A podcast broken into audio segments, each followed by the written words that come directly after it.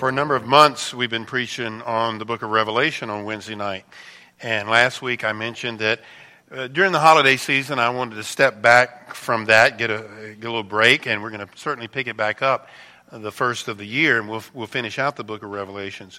But last, sun, uh, last Wednesday and tonight, I wanted to focus on us being a spirit filled church. And if you think back to last Wednesday night, I mentioned the fact that church is spiritual, but it, there's also the practical side to it. And I mentioned three areas in which we want to be very conscientious to try to do our best. And that's dealing with our property, our people, and programs. And programs could be everything from preaching to, to a musical. And it's very important that we do that well, that we do that to the best of our ability. Um, but if we do that and leave out the Holy Spirit, we are truly for sure, you know, he is filled with the Spirit right now.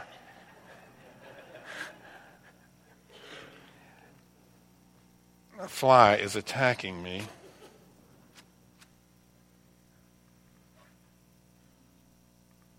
That thing's just running around there like, well, he's up. I missed. Got him. So we're, talking about you know, a, a church filled with, with the Holy Spirit. And tonight we want to talk about being a spirit filled Christian and a spirit filled church. And we're going to look particularly at some verses in the book of Ephesians. Because the Apostle Paul in the book of Ephesians, as he is reaching out to that church, he will make a very important statement concerning, concerning the Holy Spirit. Now, the book of Ephesians, Paul approaches that like he does most of his books. When the Apostle Paul writes a letter to a church, usually the first part of that letter is doctrinal, it's theological, talking about the grace of God and, and the resurrection and the Holy Spirit and Christ likeness, and he gets deeply theological. And such is the case in Ephesians chapter 1. I'll just give you a sample of what I'm talking about. Here's how he starts off the book in Ephesians chapter 1, verse number 3. He tells these folks, Blessed be the God and Father of our Lord Jesus Christ, who has blessed us with all spiritual blessings in heavenly places in Christ, according as he hath chosen us in him before the foundation of the world, that we should be holy and without blame before him in love. Continue reading in verse number 5 having predestinated us unto the adoption of children by Jesus Christ to himself. You see, deeply theological here, very theological. According to the good pleasure of his will, to the praise of the glory of his grace, wherein he hath made us accepted into the beloved. And that is typically how the Apostle Paul starts all of his books. You find that for sure in the book of Romans. And then he goes from the theological to the practical. Both are important. And that happens in the book of Ephesians, as we just read in chapter 1. Then, towards the end of the book of Ephesians, in chapter 4, we read the following in verse number 1. He says, I therefore, the prisoner of the Lord, beseech you that ye walk worthy of the vocation wherewith ye are called. Well, prior to that, he's talking about the vocation to which they have been called theologically and how that happened, how you get saved, and how you receive uh, the Holy Spirit. And then in verse number one of chapter four, he says that you walk worthy of the vocation. He says, now here's how you're supposed to live. Knowing what you know theologically, about how you got saved and how God loved you and how He sent His Son, how He died on the cross, knowing all that, that is to affect your life. It should make a difference in your life. He says, walk worthy of the vocation wherewith ye are called. So in the second half of the chapter now, he's getting practical. And in this practical portion of Ephesians chapter 5, I, in chapter 5, I want to look at verse number 18. That's where we're going to focus. For in that, in his practical advice, he says this And be not drunk with wine wherein is excess. Practical advice. Practical, not really advice, practical instruction. But what I want us to see is that last phrase. But be filled with the Spirit. So, to the Ephesians, he starts off in the first half of Ephesians being deeply theological, setting the groundwork for the practical and how they're to conduct their lives. And in the context of the practical, he says, Be ye filled with the Spirit. And, folks, the book of Ephesians applies as much to you and I today as it did to the people it was written directly to about 2,000 years ago. God preserved it. He preserved it because it is eternal. It applies to all people in all places at all times. And to you and I tonight, the book of Ephesians, as we call it, that Paul wrote, he says to us tonight to be filled with the Spirit. And you know what? We can get so wrapped up in the practical and making sure the program is just right and everything, the decorations are right, and we should. We should do everything as first class as we can around here. But we dare not lose sight of the spiritual aspect because our warfare ultimately is spiritual. And the only way we can be combative, that, that we, not combative, the, the only way we can be victorious is to be filled with the Spirit. One well known preacher and I don't include his name here because that's not important. But one well-known preacher, a lot of some of you wouldn't know him, but a lot of you would know him, said this about that verse. I don't know of a more important verse in the New Testament for the Christian than the Ephesians 5:18. He says honest. No exaggeration. I don't know of an important verse or, or more important verse in the New Testament. He says this verse tells the believer how to live an authentic and empowered life. When you get saved, you start your walk with Christ. When you get saved, you start your Christian journey. You go from blindness to sight, blindness to open eyes. And it's a battle because then Satan will array all the forces of hell against you and against the church. And in our own flesh, we are weak. We don't stand a chance. So this verse is important in that he tells us, be filled with the Spirit. So what does that mean? It's very important that we all go out of here tonight on the same page with this because if I just leave it at that, it, it may mean different things to different people. But some insights. Number one, be filled with the Spirit in Ephesians 5.18 is not a suggestion. It is a command. It's every believer's responsibility. It's written in the present tense. In the present tense, calling for spirit filling to be our habitual practice, our lifestyle, so to speak. It is something that you and I need to be very much aware of, very conscious of. And that's the reason I'm reminding us tonight in this message and last week. Because if we're not careful, we get busy in our lives, and we, this can just be pushed to the back burner. And it's part of my responsibility as your pastor to bring it back to the forefront. Not just for you, but for me, because I can do the same thing. I can get, you can get so busy in the Lord's work that you forget about the Lord's power. And then you just get frustrated. So it's, it's very important to, for, for us to understand that this is a command. Every one of you are commanded to be filled with the Spirit. If you try to opt out, you know, you're, you're doing so at your own peril. We also learn, number two, the present tense also underscores the fact that filling is not a one time event, but is a repeated action. Each day we need to wake up conscious of the fact that today I need to be filled with the Spirit. It's not necessarily that you get filled with the Spirit and you're filled with the Spirit for the rest of your life. The idea of this verse and the way it's written and the tense in which it is written would tell us that no, this is an everyday occurrence. You are commanded, I am commanded every day to be filled with the Spirit. Number three, the filling is not something we do, but something we allow the Spirit to do in us.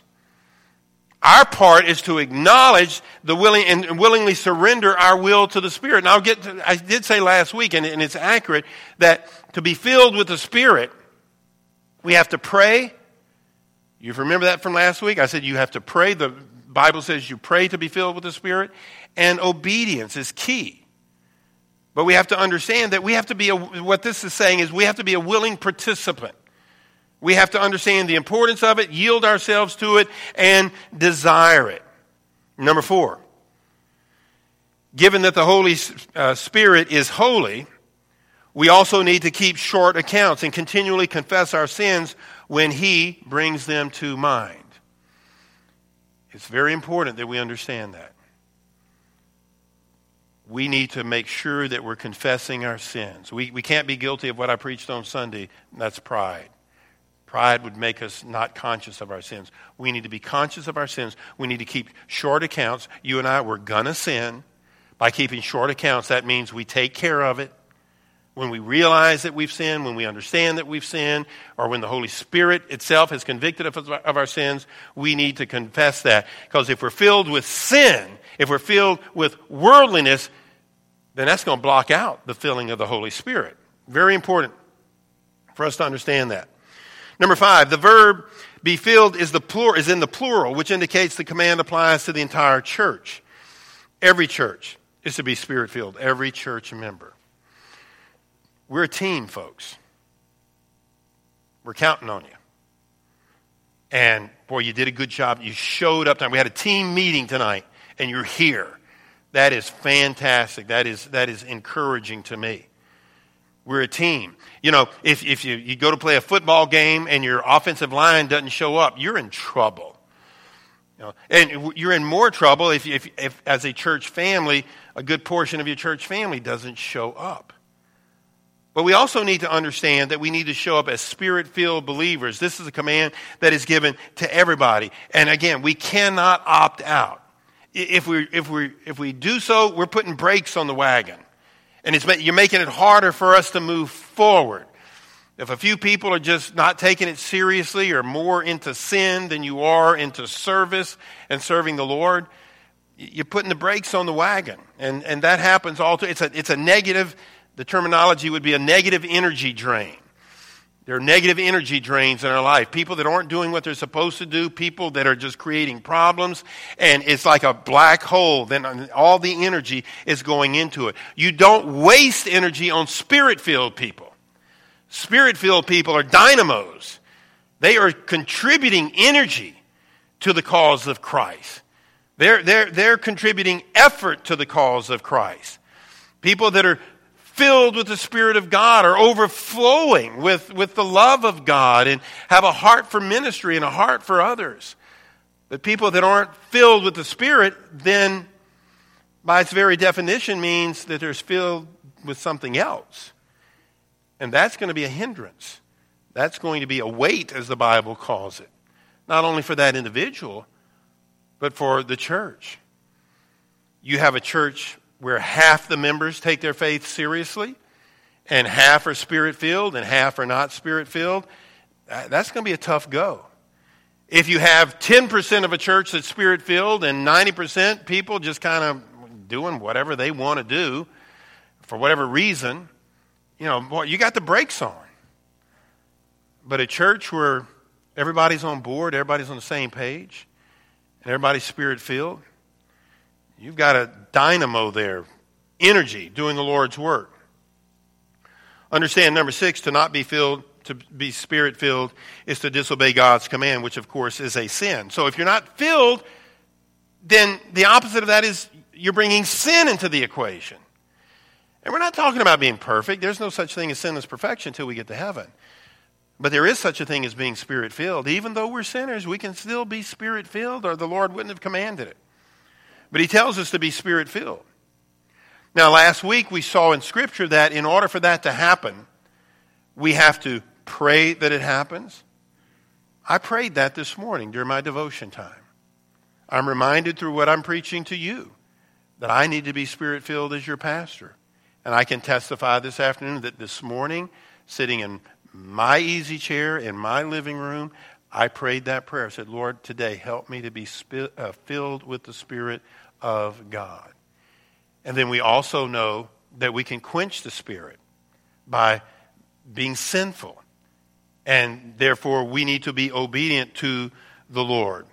But But I want you to see one other aspect of this. I, I want to add this to it this evening this quote. We need to do two things. We're talking about being filled with the Spirit of God, and you can be. Okay? You, you don't have to be a Bible scholar. You don't have to graduate from a Bible college. I think sometimes we think that being spirit filled is for the elite, you know, or the, or the people that have been saved a, a long time. No, it's for, there's not a person in this room, if you were saved, you can't, you, that you can't be uh, spirit filled. You know, it's not something for just the pastor and Brother Jamie and uh, Miss Sharon and what have you. It, it, it is, it's for everybody in this room. We need two things emptiness and openness. I love the way this is described. You can't fill a jar that's already full, and you can't fill a jar that is not open.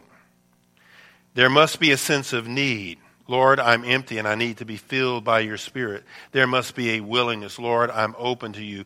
Let your Spirit fill me now. I just want to challenge each of us tonight to understand that being spirit filled is not for the super spiritual, it's not for just the spiritually mature people. No, the Lord, this is a command, as we saw a while ago, that's for everybody. Everybody. And, and that's good news. That, that, that is awesome that you and I, we can be spirit filled with, with all of our flaws and all of our shortcomings. And you know, with everything that we lack. I mean, we're, we're all aware of just how weak and frail we are. We're all aware in this room just how, how, how sinful each of us are. We know ourselves better than anybody. And yet, the Lord tells us to be spirit filled. And the good news is, we can be. Now, why is that so important? Why would we seek to actively pursue this daily filling of the, the Spirit of God. And again, I don't care what profession you're in, I don't care your age, I, I don't care, you know, your, your education or, or, you know, how much money you make. The Lord wants every one of us in this room to be spirit filled. And the active pursuit, praying for it, trying to live a godly life so you can be spirit filled, emptying yourself up to the filling of the Spirit will bring blessings. In verse number 18 of chapter 5, it says this And be not drunk with wine wherein is excess, but be filled with the Spirit. And here's what will result speaking to yourselves in psalms and hymns and spiritual songs, singing and making melody in your heart to the Lord. Verse 20 giving thanks always for all things unto God and the Father in the name of the Lord Jesus Christ, submitting yourselves one to another in the fear of God. In verse number 18, it said, Be filled with the Spirit. And in the following verses, and, and, I'm just sampling some of them, really, you could go all the way to the end of the chapter, it's telling us about the benefits. It is worthwhile. It does take some work, it does take some time, it does take some effort, but the benefits are so worthwhile. I'll mention three of them that we just read. Number one, a spirit filled church will be a place where people will sing with joy in their hearts to the Lord. It's verse 18 that says, Be filled with the Spirit. It's verse 19 that then says, Speaking to yourselves in psalms and hymns and spiritual songs, singing and making melody in your heart to the Lord. That means when people are spirit filled, there will be in each of our hearts a melody. Some of us, all we think about sometimes is doom and gloom. It's always negative. I, I, I, love hearing people around the church here. They will be up here volunteering, doing this or that, or it could be one of the staff or whatever. And, and I'll hear them coming down the hall uh, singing. And, and, you know, that, that tells you that there's a joy in their heart. And here it is connected with the filling of the Spirit. And in, look, they were in hard times there too. They, they were under the, the heavy hand of Rome when this was written to them. I mean, they, they went through plagues, they, they went through droughts, they, they had all the problems that, that we would have today. But because they were filled with the Spirit of God, the Lord said, Listen, you can sing, you can have melody in your heart individually. And then collectively, wow, just ratchet it up even more. You come together on Sunday morning, Sunday afternoon, Wednesday night, or whatever, you know, and then you got a whole bunch of spirit filled people singing. Know, what, what that is, you know, we, we love to hear that. We love to hear the beautiful singing, but it's what that represents. You know, what, what does it say there? You, you hear the music, but it, what is it really? It's making melody in your heart to the Lord. You know, there's, we, we get enough bad news on these 24 hour news channels. You know, we, we need some, some good news. We need some encouragement. And it doesn't get any better than a group of believers coming together, singing and making melody in their heart to the Lord. Not, not doing it to make themselves, you know, uh, just have some kind of emotional experience, but, but the, the, the positive emotion that you do have is because it's focused on the Lord. That's worth you getting up in the morning and praying, Lord, today fill me with your spirit. Lord, help me to be open to your spirit. And Lord, help me to control my tongue or my thoughts or whatever, or my actions, whatever it might be that might allow sin in your life that would fill you with sin so that the Spirit can't fill you. So, yeah, it'd be worthwhile tomorrow morning that each one of us get up and say, Today, Lord, fill me with your Spirit. A spirit filled church will be a place where people will sing with joy in their hearts to the Lord. Number two, after verse number 19, we skip down to verse number 20. A spirit filled church will always be giving thanks for all things. Verse number 20. After he says in verse number 18, be filled with the Spirit, verse number 20 says, giving thanks always for all things unto God and the Father in the name of the Lord Jesus Christ. I love the idea of individuals having hearts of thanksgiving and people that are filled with the Spirit of God are people who are truly in their hearts grateful to God. And with that gratitude, there is an accompanying peace, there's an accompanying joy that we've already read about. And it might be that you don't have this melody in your heart. It may be that you don't have this gratitude because you're not filled with the Spirit. So it's worth it for you and me to get up tomorrow morning and pray, Lord, today, fill me with your Spirit. To wake up tomorrow morning with a conscious awareness that having come to church on a Wednesday night, and the Lord preaching on this from the book of Ephesians, you wake up tomorrow morning with maybe a conscious awareness that you didn't have last week. And tomorrow morning, in your devotions, you're praying, say, Lord, fill me with your spirit. And one of the resulting things that happen then is you're filled with a grateful heart. You know, it, it's people that aren't grateful that tend to be bitter and, and angry and, and selfish. Grateful people just have a peace about them, they, they have a joy about them. And ungrateful people just curmudgeons, gripey, grumpy, what have you. So think about it when a church full of people get together that aren't filled with the Spirit. According to this, pretty good chance they're not going to be very grateful. And if they're not grateful, then that means they're more gripey, complaining about this. Well, I didn't get this, I didn't get that, and I didn't have this, and this didn't go on my way, and they didn't vote on this the way I wanted, and, and on and on it goes. So there's huge benefit. But what if we come together and everybody's got a grateful heart? Everybody's grateful that they've got health enough to be here. You got a roof over your head. You got some bologna in the refrigerator that you're going to fry when you get home, and doesn't get any better than that. You know, think about a church coming together filled with grateful people. That's worth us getting up tomorrow morning and say, Lord, would you today fill me with your spirit? And number three, a spirit filled church is a church where people are continually willing to submit themselves to each other, each another in the fear of Christ. So it's verse number 18 that says, Be filled with the Spirit. Skip down to verse number 21, and it says, Submitting yourselves one to another in the fear of God. It's people that aren't proud. You've erased the number one, or you've defeated the number one complaint that God has about us, and that being pride. Submitting yourselves one to another in the fear of God. Rather than people being upset and mad at each other because things didn't go their way. They're, how can I serve you? Here, take my seat. Here, park in my parking place. Here, I'll go get your car. It's raining outside. It's snowing. Let me walk you there. It's just, you know, what a wonderful church. What a wonderful oasis of love. You know, we, we deal with enough junk at work or junk at school or junk out in society. We, we deal with, with all that kind of stuff.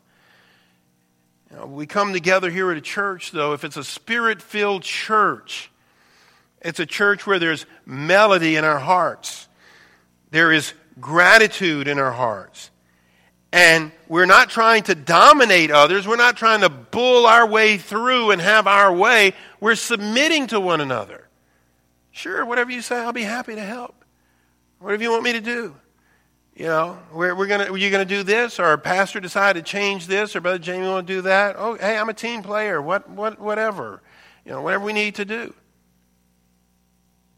That's the way people that are filled with the Spirit of God behave. And that's the kind of people you want to be around. And that's the kind of people we need to want to be ourselves.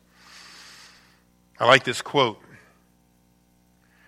The church becomes irrelevant when it becomes purely a human creation. We are not all we were made to be when everything in our lives and churches can be explained apart from the work and the presence of the Spirit of God. God has more in store for us than us just trying to get through life or even do ministry just in our own weak flesh. We can't do it. The answer is what is taught in Ephesians chapter 5 verse number 18.